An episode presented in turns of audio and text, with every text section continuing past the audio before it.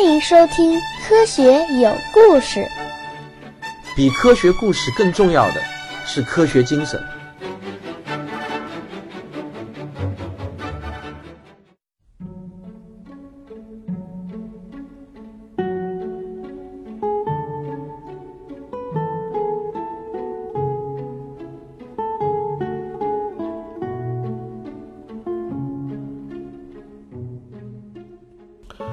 时间的形状，相对论史话第四章：爱因斯坦和狭义相对论二。这天晚上躺在床上，爱因斯坦失眠了，他满脑子都是草稿纸上的那两句话。说实在的，小爱觉得物理学中蕴含的奥秘比身边的妻子更值得迷恋。他心底里有点后悔，大学时过于冲动，干了不该干的事情。呃，这里插句题外话。爱因斯坦的婚姻呢，其实并不是太幸福。他第一个妻子呢叫米列娃，是他大学的同学，他们俩呢是未婚先孕的。他们俩的感情呢后来都不太好。爱因斯坦呢后来有了一个情人，呃，这个情人的名字在我后面的这个书中会以小说中一个故事人物出现，你注意听，会讲到的。他这个情人还是他的表姐啊。那么关于爱因斯坦的私生活呢，其实还有一段传奇式的秘密。呃，就是爱呃，爱因斯坦和米列娃呢，其实是有两个女儿，其中有一个女儿后来不知所踪了。不知所踪的意思，也就是说，这个女儿再也没有出现在爱因斯坦的身边，爱因斯坦也几乎没有再提起过这个女儿，这成了研究爱因斯坦的学界中的一个谜啊。那么讲起爱因斯坦的生私生活呢，其实有很多的八卦的。但呢，我呢对八卦一点都不感兴趣，所以我在看爱因斯坦的历史的时候呢，基本上都是把这些乱七八糟的八卦的私生活的事情呢都忽略掉了，只关心他在这个科学上的进展。所以呢，如果你们对这些八卦有兴趣的话呢，自己可以到网上去搜一搜，或者找爱因斯坦的一些传记来看一看。我前面讲的也有可能不完全准确啊，因为一来时间长了我也记不住。我现在录的时候呢，也没有去查资料，重新去回顾这段历史。二来呢，我确实也不感兴趣。好，我们回到正题上来。但总该对米列娃负责吧？想起自己的婚姻，小爱总是觉得有点无奈。这些东西还是别多想了。草稿纸上的两句话，在爱因斯坦的脑袋中一遍一遍地显现出来。第一，在任何惯性系中，所有的物理规律保持不变。这就是爱因斯坦的相对性原理。第二，光在真空中的传播速度恒定为 c，这就是爱因斯坦的光速不变原理。这叫爱因斯坦两原理。这两句话呢，就像一个魔咒，在小爱的脑中挥之不去。小爱呢，他就想，如果说我的思考是正确的话，这两个假设成立，那么到底意味着什么呢？如果一个人在一列以速度 v 行驶的火车上，用手电筒打出一束光，那么从站台上的人看来，这束光的速度难道不应该是 c 加 v 吗？但如果真的是 c 加 v 的话，明显又和我上面写的两句话相抵触。看来我要么要放弃简洁优美的相对性原理，要么我就得放弃我头脑中对于速度的既有理解。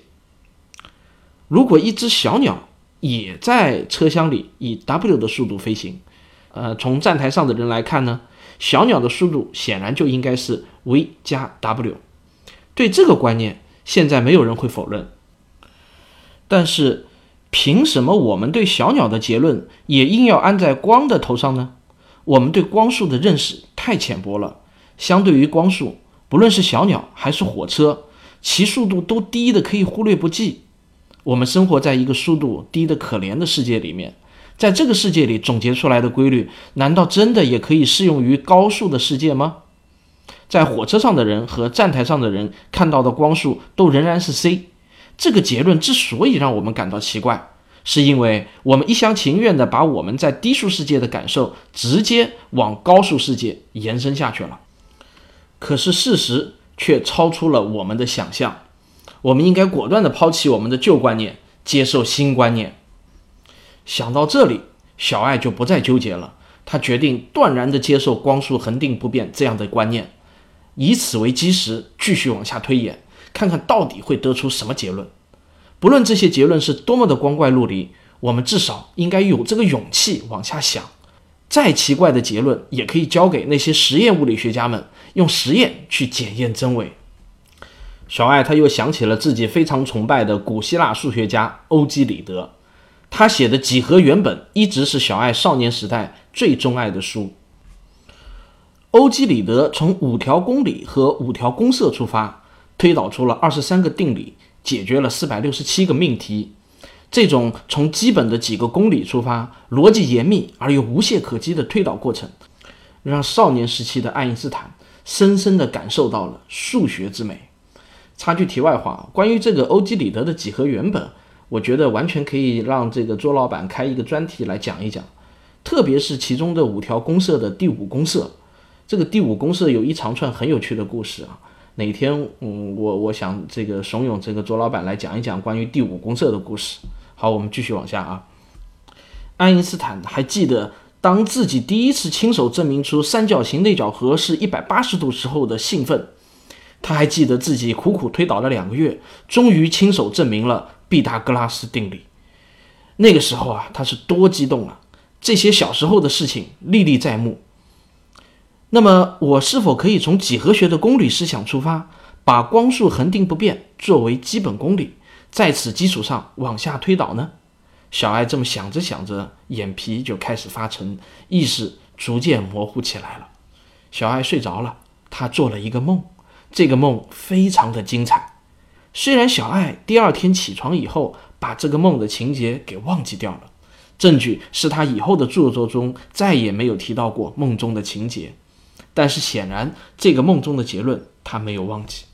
证据是在他以后的著作中，以另外一个不同的故事描述了同样的结论。但从笔者看来，小爱的这个梦远比他后来自己写下来的故事要精彩的多。下面就让我把小爱的这个梦给你讲一讲。凌晨五点，爱因斯坦卧室。一阵急促的电话铃声惊醒了熟睡中的爱因斯坦。爱因斯坦从被窝中伸出一只手，拿起了电话。“喂，什么事儿？”电话中传出的声音说道：“警长，环球快车上发生枪击案，一死一伤，嫌犯受伤，请您速来现场。”“啊，我马上就到。”爱因斯坦警长从床上蹦起来，穿衣出门。天蒙蒙亮，环球快车伯尔尼站，一列银白色的、外形酷似鱼雷的火车停在站台上，车身上刷着一行标语：“环球快车，一小时环球旅行。”现在，车站四周拉起了警戒线。一个探员走过来迎接爱因斯坦，他一边陪同爱因斯坦朝火车走去。一边介绍案情，警长，我们三十分钟前接到一位女士的报案，声称环球快车上发生枪击案。我们赶到现场的时候，发现两名男子分别倒在车厢的两头，其中一人头部中弹，当场死亡；另外一人只是手臂中枪，并没有生命危险。目前呢，正在列车上的医务室休息，但他拒绝回答我们的问题。说一定要见到我们的上司才肯开口。案发当时，除了这三人，该车厢没有其他人。爱因斯坦问：“那那个报案的女士呢？”报案的女士叫埃尔莎，是一位年轻漂亮的小姐。我们赶到时，她正在给受伤的男子包扎手臂。他声称枪击双方都是自己的朋友，其他的就不肯说了，也是要等到您。才肯开口。发生枪击案的列车车厢中，三四名探员正在仔细勘察现场。爱因斯坦看到死亡男子已经被搬离了现场，在他倒地的地方用白色的粉笔勾勒出了一个人形，而在车厢的另一头也用白色粉笔勾出了一双白色的脚印。看位置。可以想象出，案发当时受伤的男子坐在地板上，背靠着车厢壁。爱因斯坦看到列车中间的走道上，有一盏自制的电灯还在亮着。这盏灯跟普通的电灯没有什么两样，只是上面似乎多加了一个自动延时装置。警长，这盏灯我们刚才已经试过了，在打开开关后，它会延迟五分钟再亮，不知道有什么用意。爱因斯坦没有回答探员，只是简单的说了一声：“走吧，我们去医务室。”列车医务室，艾尔莎坐在椅子上，表情忧郁。她边上坐着一位英俊的年轻男子，上臂靠肩的位置包扎着纱布，隐隐有血迹透出来，但表情却非常镇定。爱因斯坦在他们对面的椅子上坐了下来，对着年轻男子说：“我是爱因斯坦警长，我是泡利。”中枪的男子，你认识吗？认识，他叫迪拉克，我们是情敌。爱因斯坦转头看着艾尔莎，报以询问的目光。艾尔莎忧郁地说：“是的，可惜我晚了一步。” poly，这么说，你和迪拉克先生是为了这位小姐在决斗吗？是的，警长先生，我们在决斗。为了神圣的爱情，爱因斯坦问艾尔莎：“泡利先生和狄拉克先生同时爱上了你，是这样吗？他们之前有提到过决斗这回事吗？”艾尔莎哭泣了起来。他们，他们总是在我面前争吵，逼我从他们中选一个，可是我实在不知道该选哪一个。昨天晚上，我看到他们俩留给我的一封信。说要在环球快车上决斗，让我嫁给胜利的一方。信上还有他们的亲笔签名。我看到信以后，立即往车站赶，终于在开车前一分钟登上了火车。但我不知道他们在哪节车厢。等我找到他们的时候，一切都已经晚了。明白了，泡利先生。根据决斗法案，如果你能够提供证据。证明你们俩之间的决斗是完全公平和自愿的，那么你将无罪。泡利从上衣口袋中拿出了一份文件，递给爱因斯坦，说：“这份文件是我们俩商定的决斗规则，有我们的亲笔签名，请您过目，警长先生。”爱因斯坦接过文件，阅读了起来。泡利在边上继续解释说道。我们的决斗规则是这样的：我和迪拉克分别站在车厢的两头，在我们的正中间放一盏灯。这盏灯在按下开关后会延迟五分钟亮起。我们约定，当我们看到灯亮起的刹那，就可以互相开枪射击。我们站立的位置有脚印，可以证明我们距离灯的位置完全相同。爱因斯坦看完文件，想了一下，说：“光速是恒定的，这个规则看起来的确公平，但是必须要有证据证明你确实是在看到灯亮后才开的枪，否则你将被一级谋杀罪指控。”这很容易。我们之所以选择在环球快车上决斗。就是因为环球快车上每节车厢都有全世界最先进的高速影像记录仪，只要调出记录仪的画面记录，就可以证明我是在看到灯亮以后才开的枪。一个探员在边上说：“警长，灯的位置我们已经仔细测量过，确实如泡利先生所说，离他们脚印位置的距离完全相等。”嗯。那么我们现在就一起去列车的影像记录仪室，我们当场查证。影像记录室，一位工作人员正在屏幕前调阅影像，他一边操作仪器，一边对众人说：“该仪器是目前全世界最先进的影像记录仪，理论上可以无限放慢画面，甚至连光的运动都能看得一清二楚。找到了。”这个时点记录的画面就应该是案发当时的影像。警长，你可以操作这个旋钮来前进或者后退画面。车厢中，泡利和迪拉克两人正站在车厢的两头，手都放在腰间的枪套上。屏幕右下角显示着一行数字：time：冒号四幺五二零三四五六六七。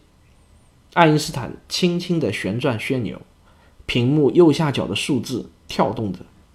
只见车厢中间的灯泡上的灯丝慢慢的变红，然后渐渐的由红变黄，然后又由黄转白，接着突然整个灯丝被一个黄白色的光球包裹了起来。爱因斯坦知道，此时灯亮了，他继续转动着旋钮，黄白色的光球迅速扩大，就像一个膨胀的气球。爱因斯坦小心翼翼地转动着旋钮。光球迅速膨胀开，一下子就把整个车厢都包裹了进去，整个车厢都被照亮。所有人都看得很清楚，光球同时到达泡里和狄拉克所在的位置。到达的时候，双方的手都没有动。屏幕右下角的数字在跳动，但是整个车厢就跟定格了一样，等了很久。双方都没有动。爱因斯坦问：“怎么回事？”请快进，警长。爱因斯坦一拍脑门：“哦，是的，我怎么忘记了？人的反应在光速面前是多么的微不足道。”屏幕右下角的数字快速跳动起来。终于，人们看到了两个人几乎同时拔枪的画面，但炮里的动作稍稍快了那么一点点。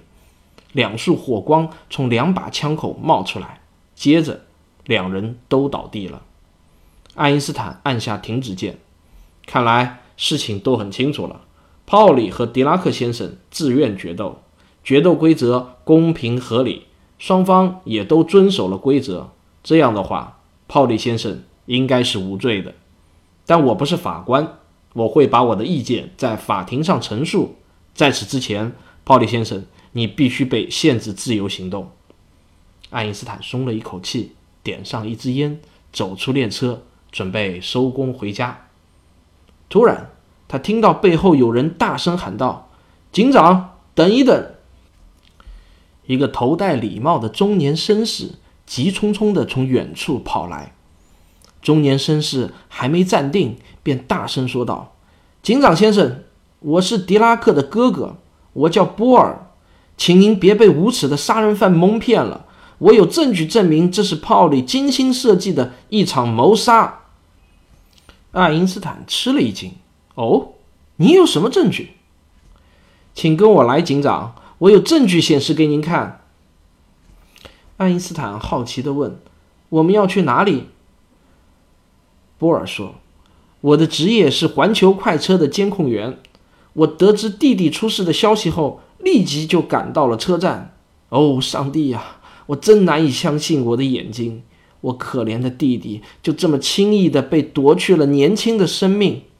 泡里说这是一场公平的决斗。我刚开始也误信了，因为我也调阅了车厢里影像记录仪的画面，看到了当时的那一幕。从车厢记录仪的画面上来看，他们确实同时看到了灯光。并且都是在看到灯光之后才开的枪，但是我总有一种直觉，事情没有这么简单。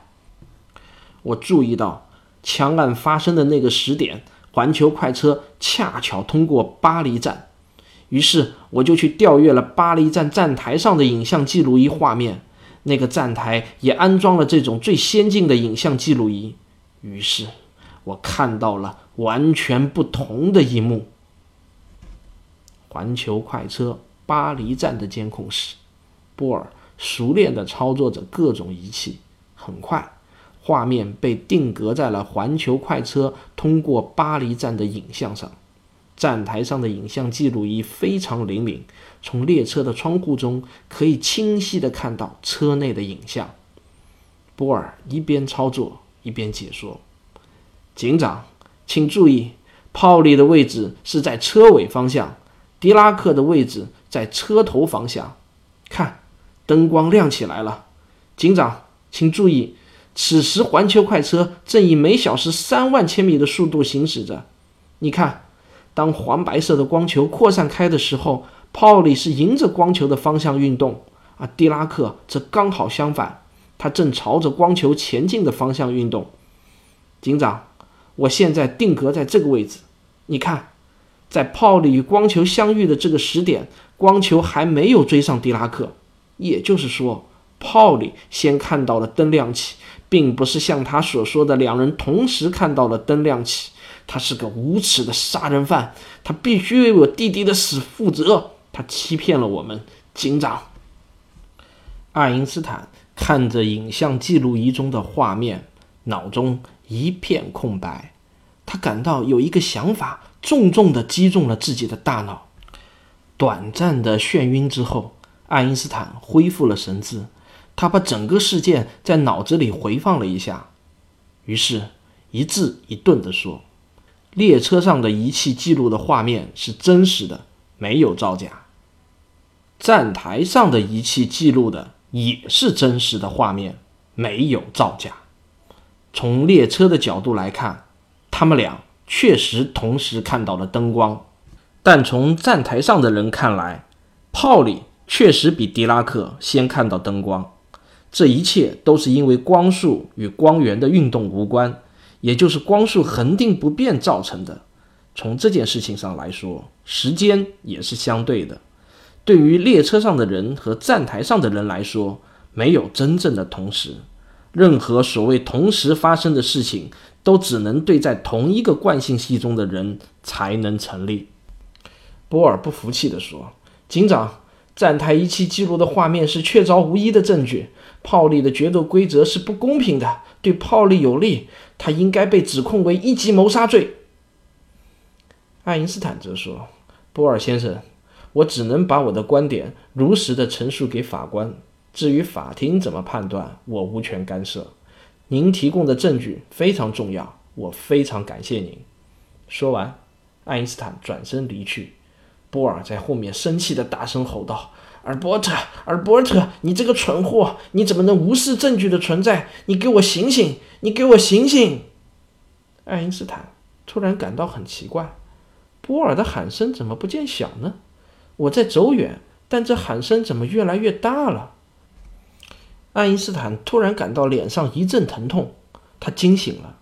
只见米列娃站在床边，又在拍打自己的脸，嘴里还叫着：“尔伯特。”你今天怎么又睡过头了？快点！你这个懒猪，该去上班了，都要迟到了。爱因斯坦一咕噜爬了起来，跌跌撞撞的赶紧穿戴好，夹着公文包出门了。好了，今天的故事呢就讲到这里，我们下周接着为您讲。我是卓老板，我是吴婷婷，我是汪杰，我们是科学声音。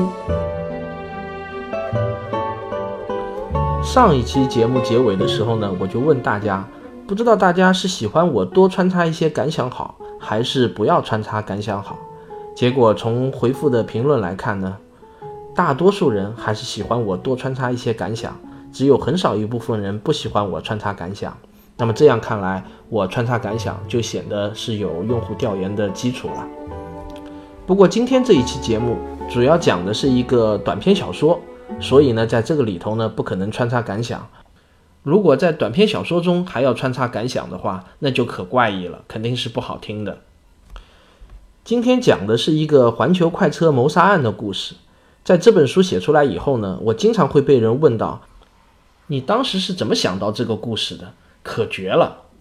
包括我老婆也对我这个故事的创意赞叹不已，她很少夸我的啊。那么今天我就在这里揭个秘。其实这个故事的灵感来源于一本书《宇宙的琴弦》。如果喜欢看科普书的朋友呢，可能都会知道这本书啊。这是一本非常有名的讲相对论和量子力学的一本科普书。在这本书中呢，就举了一个例子来讲解所谓的同时性的相对性。这个例子说的是两个交战国的首脑，如果要在火车上签订停战协定时，应该采用什么样的规则才能确保？牵制是完全同时进行的。那么后来呢？这个作者就说，不论用什么样的规则，都没有办法让列车上的人和站台上的人同时满意，因为爱因斯坦的相对论告诉我们，同时性是有相对性的。列车上的人和站台上的人的时间是不同步的。那么我就是从这个例子出发，灵机一动，想到了环球快车谋杀案的故事啊，讲起来很轻松，是灵机一动。可实际上呢，大家也知道，要完整的创意一个小说的故事情节，考虑到里头的各种人物关系，以及在短短的这个篇幅里头要能够把故事说完整，也不是一件容易的事情。实际上，我还是构思了整整一个晚上的。那么我今天在念这个故事的时候呢，也对自己提出了一个挑战。就是想模仿一下电台里的那些有声小说。我自己以前呢，经常开车的时候，特别喜欢听上海的幺零五点七的故事广播。这个频道的总监叫易峰，是我觉得最厉害的一个小说演播者，呃，没有之一。